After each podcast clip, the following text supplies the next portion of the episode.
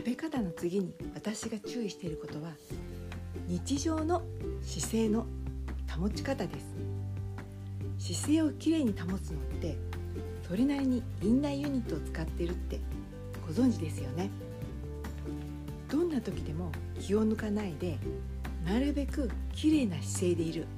きれいな姿勢で歩く。きれいな姿勢で座る。そういったことが私の日常のある意味筋トレです。例えば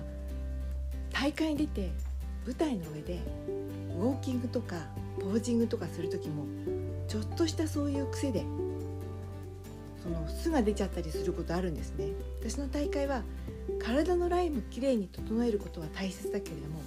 きれいに動けるかっていうそういうことも大切なんですね。なのでそういうことを日常的に心がけるようにしています。そして例えば階段を上る時にどこを使って階段を上るか。私は前ももをあまり筋発達させたくないのでなるべく後ろ側を使うとか。それからその結構もう59歳60近くなるとこの肩が前に出てきちゃったり。背中が少し丸くなりがちなのでなるべく肩が丸くならないように。でそういう時にねその若い子の T シャツって多分ほら若い方でも、うんと、太めとか細めとかいろんな体型あるじゃないですか。そういう若い子の T シャツを着るとねその肩の前のところにシワができるんですよ。多分その型紙の作り方が若い子とそれから60代のと違うんですね。体型に合わせて作るか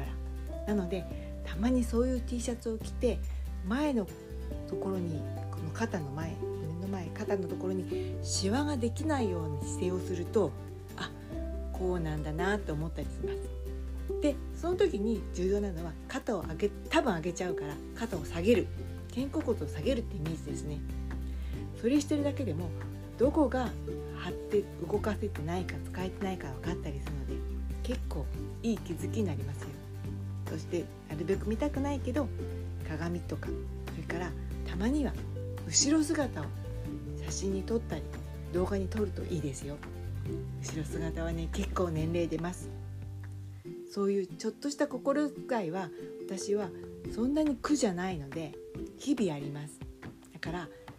こうキッチンにちょっと鏡を置いておいて笑顔を作る練習とか。それからうん歯磨きとかドライヤーする時にも自分の肩の感じ頭の感じそういうの注意するようにします。本当はねあの娘とかいると注意してもらうとね若い子の意見はすっごく参考になるんだけれども私にはそういうことを言ってくれるというかもともと娘がいないのでそれは期待できないので自分で頑張っています。皆さんはどんな人を見ると若々しいと思いますか？多分それが大きな参考になると思いますよ。それでは明日土曜日日曜日大会行ってきます。